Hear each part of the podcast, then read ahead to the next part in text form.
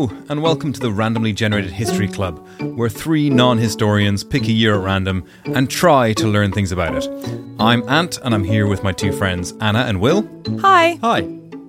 So, this week we're talking about the year 652.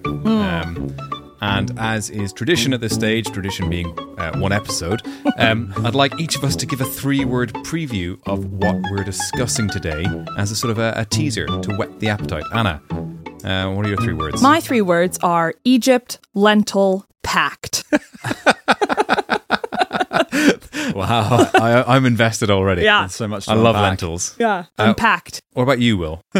Vengeance, Dark King. I think I have read that romance novel, yeah.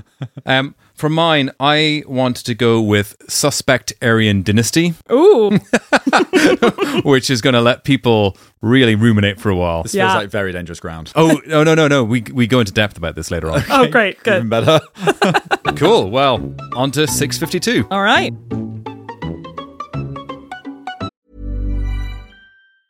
Everyone knows therapy is great for solving problems, but getting therapy has its own problems too, like finding the right therapist, fitting into their schedule, and of course, the cost. Well, BetterHelp can solve those problems. It's totally online and built around your schedule. It's surprisingly affordable too. Connect with a credentialed therapist by phone, video, or online chat, all from the comfort of your home.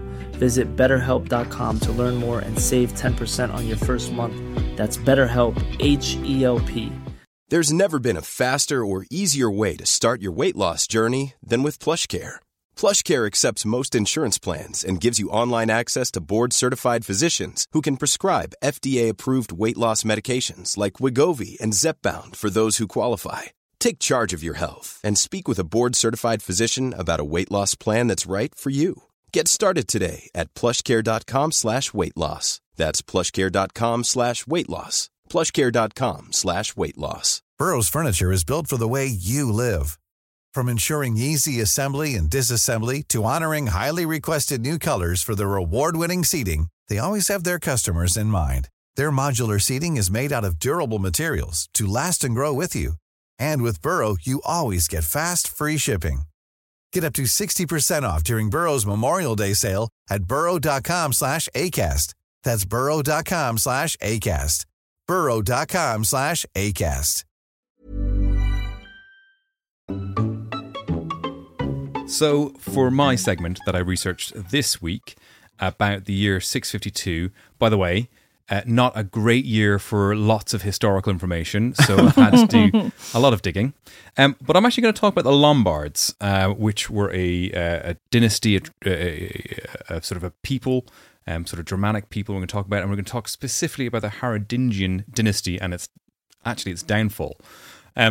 And in this year, in 652, King of the Lombards, King Rothari, he dies after a 16-year reign, and his son, Rodaldo. Well, can we get a confirmation on Rodaldo, please? I think the O at the end might be superfluous, okay. But let's stick with it. But sorry. According to the sources you've read, is he called Rodaldo? He's got several pronunciations of his name and several descriptions. So some of them have a W in them, some don't. And I just remember him as Rodaldo. It could be Rodualdo. It could be Rodualdo as well, yeah.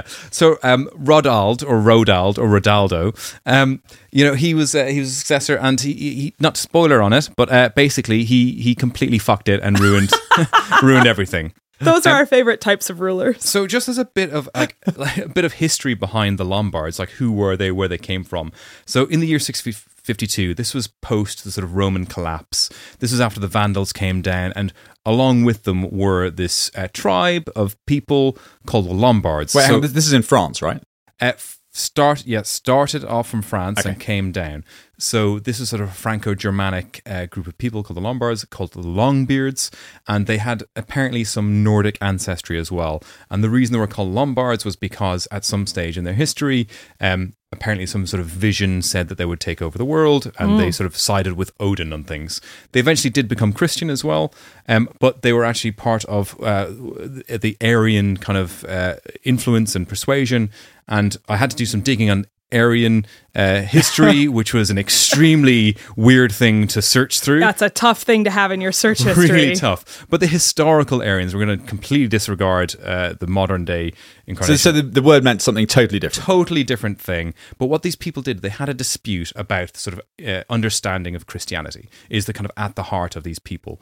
And they believed that Jesus was just like basically a dude that got uplifted to being a god, rather than like this you know, he was God. So this is the big sort of schism between the sort of orthodoxy, which was then later established, and the sort of Aryan belief at the time of like, you know, God was paramount and all the rest. So there's religious sort of differences there. And this didn't sort of come about until the sort of until Constantine called this sort of this diet, this heterodox ecumenical council, to say what was in scope and what was not in scope. But the Lombards kind of ignored it. But they came down from Franco-Germany and they took over northern Italy and parts of Italy because there's a massive vacuum from the Romans. And they effectively just brought sort of order into the chaos. They were extremely violent. You know. Hang on, sorry. They brought order into the chaos, and they were extremely violent. Through extreme violence. Yes, I think their brand of chaos was at least you knew where he stood, right? Yeah. You know, like you knew you were going to get. Whereas beforehand, it was completely luck of the draw what was going to happen to you. And just to be clear, the Lombards were the ones who thought Jesus was just a dude who was elevated. Yeah, okay, exactly. So they're the ones with a kind of heterodox. No, they're unorthodox. Okay, so the heterodox were the sort of the Christianity around the place, and in particular the Bavarians, which will feature later on. Those Bavarians, they're coming along with their nice meats and beers, and also their different outlook on Christianity. So Rodaldo, he was in power for 16 years and had this massive successful thing, because he started off as just basically a small-time Duke of Brescia in France, I think, at the time. Classic, yeah. And then sort of upskilled himself, you know, Skillshare, I'm not sure which.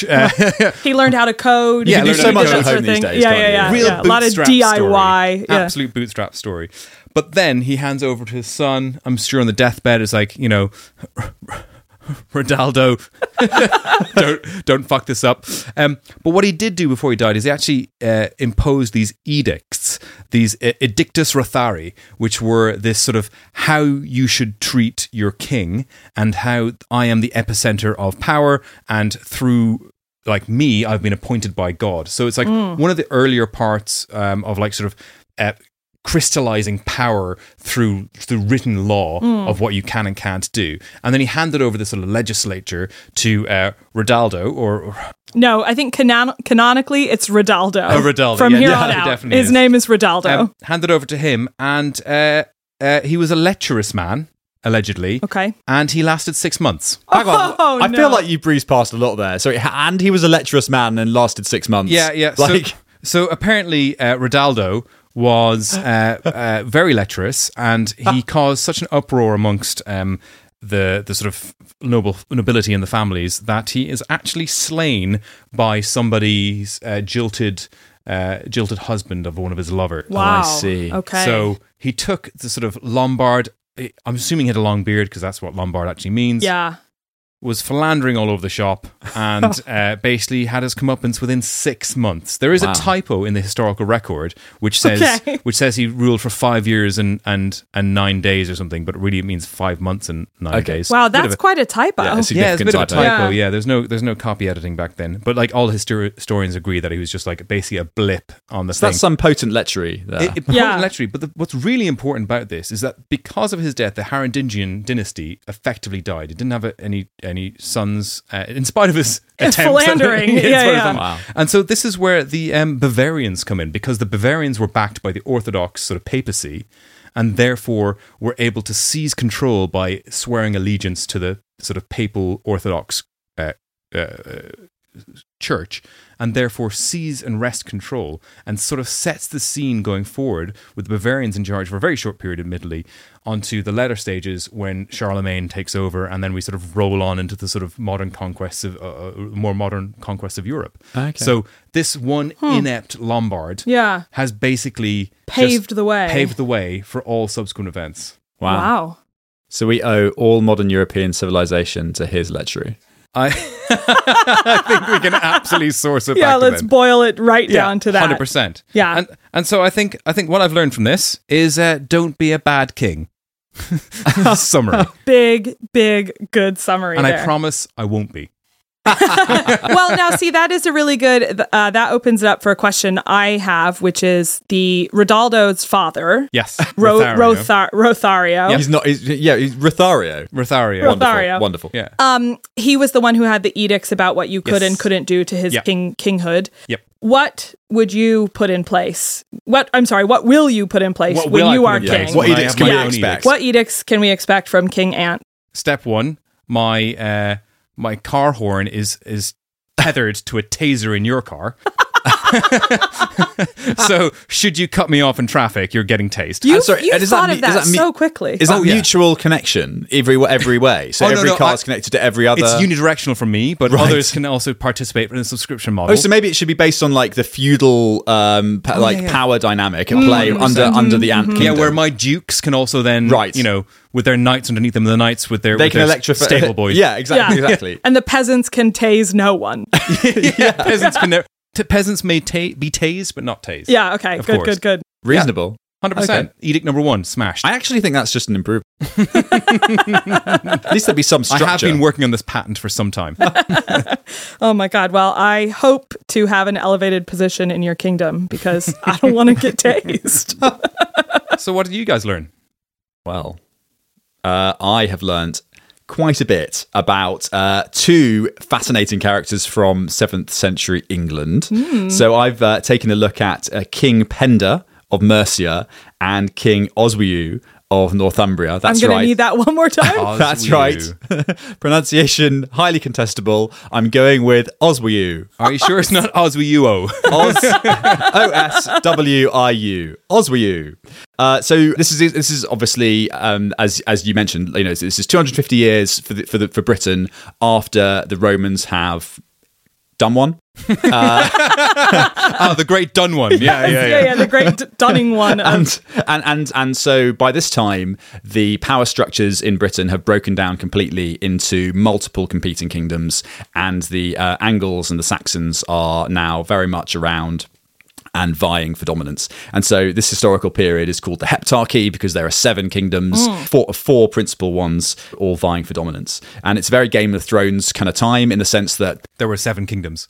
Literally. A little on the nose there, George. So I think, what's his name? George R.R. Martin. That's the dude. Yeah. I suspect this was one of the main periods of inspiration for him alongside... It was the War of the Roses, wasn't it? Which is the other one. Yeah. So because it's just, as you say, it's so on the nose. But basically, each one of these kingdoms went through periods of really every few years or sometimes every few months allying themselves with one of the other kingdoms or two of the other kingdoms and then going to war against one of the other ones and you saw this continual back and forth for decades which eventually saw probably, I think it's 150 years after this, Wessex then emerge as the dominant one. But at this time it was definitely not clear who was going to be dominant in the end. And this is a time also of growing Christian influence. So the first Archbishop of Canterbury had arrived in the UK about 50, 60 years before this.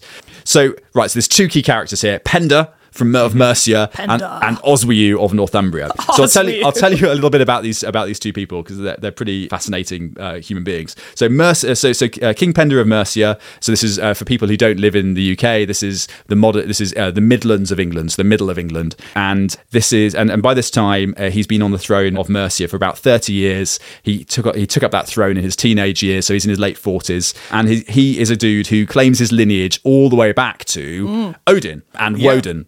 Yeah, as he's called at the time by these people. So he claims this lineage back to the god, this pagan god, as they would be described by the Christians, and that's quite an important part of his character. And he spent pretty much his whole reign, every few years, in quite a masterful way, maintaining his dominance of Britain as a political figure by waging war against his neighbours to keep them down, keep them split, engaging in alliances as necessary to do that. And he initially made a name for himself right back in his teenage years by seizing some sub kingdoms, some little tiny little tribal kingdoms down by the River Severn in the UK. Now, quick question. Yeah.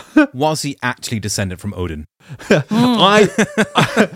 I think we can assume that is something he's made up, maybe. But now, if he were descended from Odin and Rodaldo is descended from Odin, are we talking about long-lost cousins here? There is a conspiracy of royalty going back as far as Odin.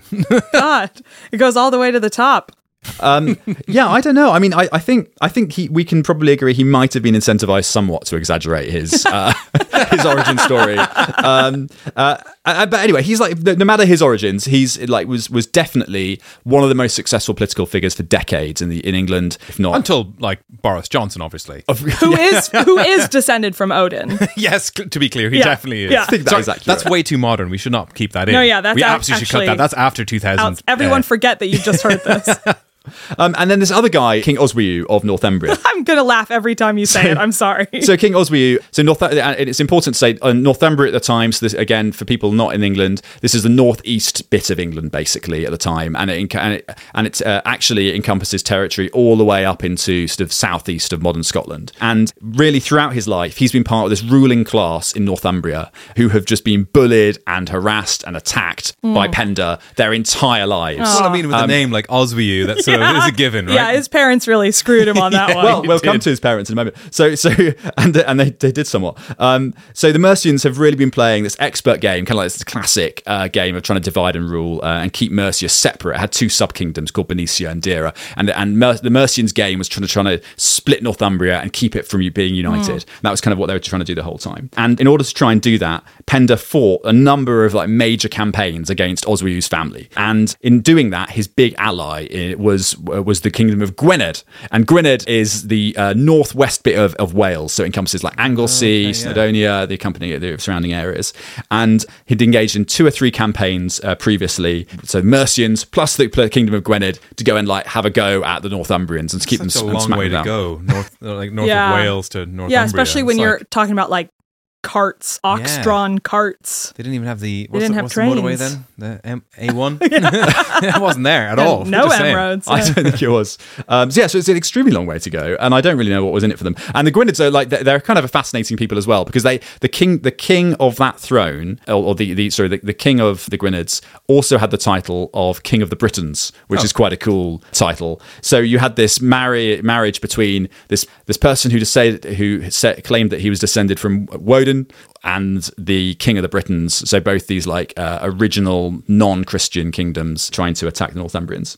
And only 10 years before this time, Penda had gathered together enough allies to try and raise a big army and had beaten Oswiu's dad, Oswald, at the Battle of Maserfield. And because mainly just because they were so outnumbered so massively. And then Penda, somewhat unfortunately, has Oswiu's dad dismembered on the battlefield, which probably isn't the kind of thing you forgive that quickly. No, that would sting for a bit. That's a bad day out in Northumbria. Yeah. So this is what's going on at this time that we're interested in. And then only a few years later, in 655, it all kind of comes to a head. So Penda had spent the previous few years and the year that we're interested in gathering his allies together to try and conduct a final campaign to wipe out the Northumbrian ruling class.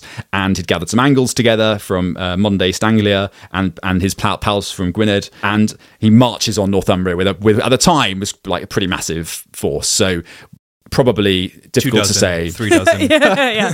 Couple of donkeys. Well, it's very difficult to say exactly the size of the thing, but probably something like 5,000 or 6,000 people. That's sort of the size of kind of the force you could gather together at the time. And he totally outnumbered the force that Oswiu could muster, which is probably about 1,000, maybe a bit less. But at last, Penda's luck is about to run out. So he's had this massively successful career, dominating everyone before him. Oswiu has had to live with the ignominy and shame of being beaten again and again by the Mercians. But then Penda's ally from Gwynedd deserts him and refuses to turn up. And so Oswiu is still outnumbered, but he suddenly has like a fighting chance and he picks his ground to stand and fight. And he picks this area just in front of a swollen river, which is just outside modern Leeds. And finally, he does what his father and his uncle before him couldn't do. Keep their arms and legs. Ouch. Just keep your arms low. And he stands his ground, and then Penda's warband falters first, and then it turns around and it flees. And wow. And about 400 or 500 of Penda's remaining troops then drown in the river behind them as they're because of the panic that's spreading through the force. That's Odin's revenge. It's Odin's revenge. And then he completes his victory by marching all the way to Gwynedd and defeating their army as well. Oh, wow. And then re-establishing this period of Northumbrian dominance and avenging his father. Is this why everyone in Northumbria still believes in Thor? Is this why this is? This is true for anyone listening. Everyone in Northumbria, massive pagans, love a bit of Odin, Norse mythology, all over it. Wow, you've offended a lot of people. Not least of all Odin. Yeah. Yeah. And then the main sources at the time for most of this, or one of the big sources, is Bede. The venerable Bede. The venerable Bede, correct. They said mead. I'm like, what?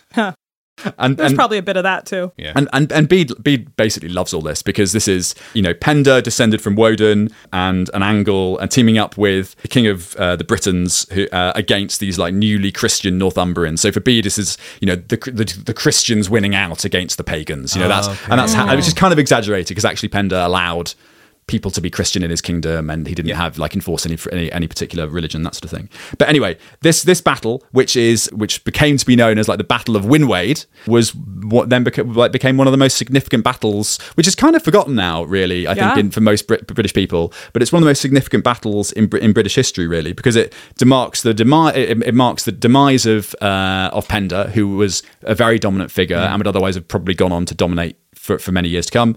And then it also marks the end of paganism in the ruling classes and establishes Christianity as a religion. And then Oswiu goes on to to change his name immediately now that he's got the power to do so. Oswiu changes his name to Dave. King Dave.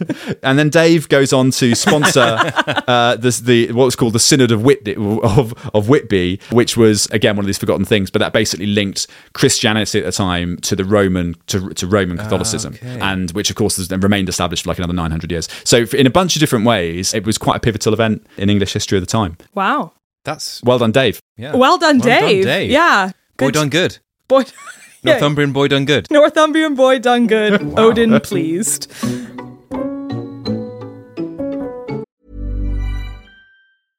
This is Paige, the co-host of Giggly Squad, and I want to tell you about a company that I've been loving, Olive & June.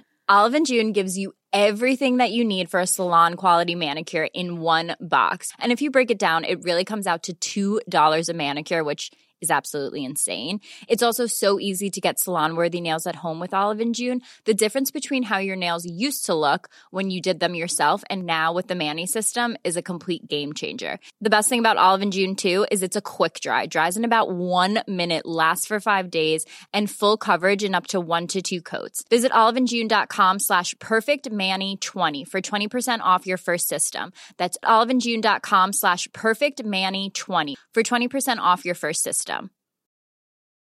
Everyone knows therapy is great for solving problems, but getting therapy has its own problems too, like finding the right therapist, fitting into their schedule, and of course, the cost. Well, BetterHelp can solve those problems. It's totally online and built around your schedule. It's surprisingly affordable too. Connect with a credentialed therapist by phone, video, or online chat, all from the comfort of your home. Visit BetterHelp.com to learn more and save 10% on your first month. That's BetterHelp, H-E-L-P. I'm excited to hear what you have. Well, I hate to break the trend because I do have to say that mine has nothing to do with Odin, which is unfortunate. Yeah, I know. I'll try harder next time. But if we fly down south to Egypt, I want to talk about a very important peace treaty. So a very brief history of Egypt up until this point. Obviously, the ancient Egyptians had been there since 2500 BCE. In 30 BCE, the Romans took over Egypt and reigned for roughly 700 years. But as you both have talked about, the Roman Empire starts to crumble during that time. And they, in 639... the Arabs came out from the new Rashidun Caliphate in the Middle East to spread Islamic rule, and they set their sights on Egypt. And so for 7 years, they fought the Byzantines, which is what the Romans had become, for control of Egypt. And in 646, they won, and Egypt was brought under Muslim rule. The Byzantines put in a tiny bit of effort to get it back, but mostly gave up within about a decade of the conquest because, you know, they had bigger fish to fry. And concurrently, there's a long history of Christianity in the region, specifically the Coptic Church. There were many Coptic Christian kingdoms south of Egypt in Nubia, and one of these was Makuria, which is present-day northern Sudan. And in 651, the Muslim army coming from the north attempted to conquer it. And the historical record gets a little iffy here, but most historians agree that this Arab army probably got defeated at the Battle of Dongola. And they realized that the region would be harder to conquer than they thought. So instead of trying to conquer it, they introduced a peace treaty. Which is... What a tactic. We'll come here to conquer you, fail, yeah. Want a peace treaty. Yeah, exactly. No. Get out. And a peace treaty that actually put some kind of, like, it. Even though they had lost the battle, they were definitely the dominant force in this peace treaty. So it was called the Baqt, the B-A-Q-T. And I have a couple of Baqt facts. So... Uh-huh. Yep. The first is that the word itself either comes from the Egyptians' term for barter or the Greco-Roman term for pact. But conveniently, if you put those both together, a barter pact is a bact. Yeah. Good. I'm sure I'm pronouncing it wrong, but I'm going to say bact, like Baqto. Rodaldo and Oswiu or whatever his name was. And the bact lasted for 700 years, which makes it possibly the longest lasting treaty in all of history. Wow. Really? Yeah. 700 years. That's incredible. Yeah. What did it say? Like, what was the terms of this? Yeah, so there's no extant copy of the treaty, so everything... Very easy to comply with a treaty when there's no copy of it. Yeah, exactly. Dubious. Yeah. Like, everyone just sort of agrees on the vibes of the treaty. Later historians saw copies of it, you know, but they're a little spotty. But there are some trends that people think it did include, including some big ones like the Arabs would not attack Nubia and the Nubians would not attack Egypt. But the Arabs had no obligation. Those are your classics, aren't they? Yeah. Those are your peace treaty classics. Your sort of peace treaty 101, right? Yeah. Let's not fight each other. Gonna build on that. Yeah. But the Arabs had no obligation to protect Nubia from attacks by third parties. So it's just like a neutrality rather than a mutual defense treaty. Right, exactly. It's not an entente. There was no Article 9 or whatever. No. It's just, exactly. It's, I won't mess with you. You don't mess with me. Full stop. And nice and simple. There were a couple of other things that are some quite, I think, modern concepts or seemed pretty modern to me. So the citizens of the two nations would be allowed to freely trade and travel between the two states. They'd be guaranteed safe passage while in the other nation. So a little bit of a modern EU free movement situation. So this begs the question, when did Nubia exit happen? New Brexit. Yeah, I will. Though I didn't use that term, I'll get there. £40 million per day for the Nubian NHS. Yeah, exactly. Or whatever the claim was. A lot of buses driving up and down the streets of Makuria. And then, unfortunately, this being 652, there are some sort of less modern things in the treaty. For instance, the Nubians had to pay the Muslim rulers in money, but also they had to send 360 slaves per year up to Egypt. But the Egyptians had to send the Nubians wheat and lentils. Not a fair trade. Not a great trade. Yeah. So that was the case. I didn't know that Egypt was lentil rich. You know? An incredibly really? Lentil-rich society. Now that I think about it, I don't really know where lentils actually come from. Yeah. Are they not just like smaller, more polished potatoes of some sort? I think that's right. I think they're smaller, more polished potatoes. Pulse version of wheat, maybe. I don't even know. Well, God, those are two really challenging culinary concepts to think about. Sorry, I'm going into the depths of how... Yeah, exactly. I'll do some research next time to tell you where lentils come from. Would you come back to us, please? Yeah, I will. Follow us on Twitter for knowledge of what lentils are. So this treaty was kind of unprecedented during this great age of Islamic conquest of North Africa and into Europe. It was not perfectly adhered to, as you can imagine, something lasting 700 years. There were some wobbles, let's say, but there was actually a fair bit of compliance between the regions, even when power transferred in the different kingdoms. And I liked this story. At one point, one of the rulers of Makuria was very far behind on payments, and they ended up sending the prince of the kingdom all the way to Baghdad, which was the center of the caliphate at this time, to negotiate a deal for repayment, which was successful. They successfully got 14 years of back taxes wiped off the books and readjusted the payment schedule. So, you know. This is the payment in slaves. And I think money. I think there was both. Yeah, I think there was both. Were the lentil and wheat still flowing this whole time? Oh, yeah. The lentil must flow. The lentil must flow. Must flow. So, there's just a nice little bit of ancient tax bureaucracy for you there.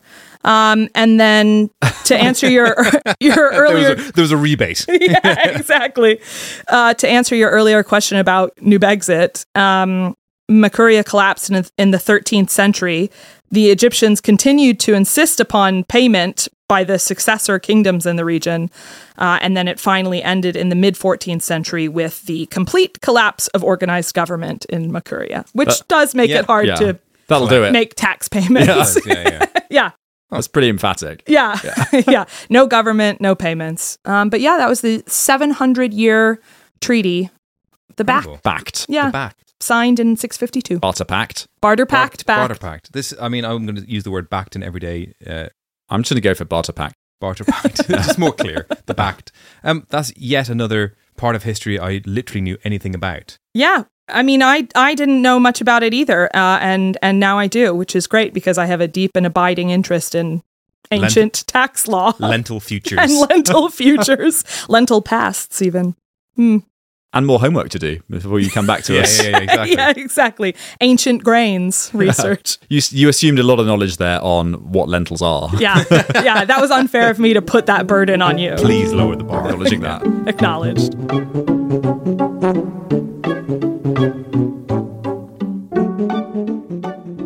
Well, thanks for joining us. That is, I think, everything you need to know about the year 652. If you have any questions, comments, redactions, or changes, please find us on Twitter or visit our website at randomlygeneratedhistory.com. Yep, and that means it's time to choose our next year. So, Will, can you please boot up the random number generator? It is booted. And as a reminder, we've set the random number generator to choose a year between 1000 BCE and 2000 CE, and... our next year is 1471. Ooh, okay. 1471. Off the top of my head, knowing nothing about that year, I'm going to say Shakespeare was born. You're then. Too early. Oh yeah, that's probably about right. Yeah. I guess we'll see. Yeah. Tune in next time. I think you're too early. Yeah. See you next time.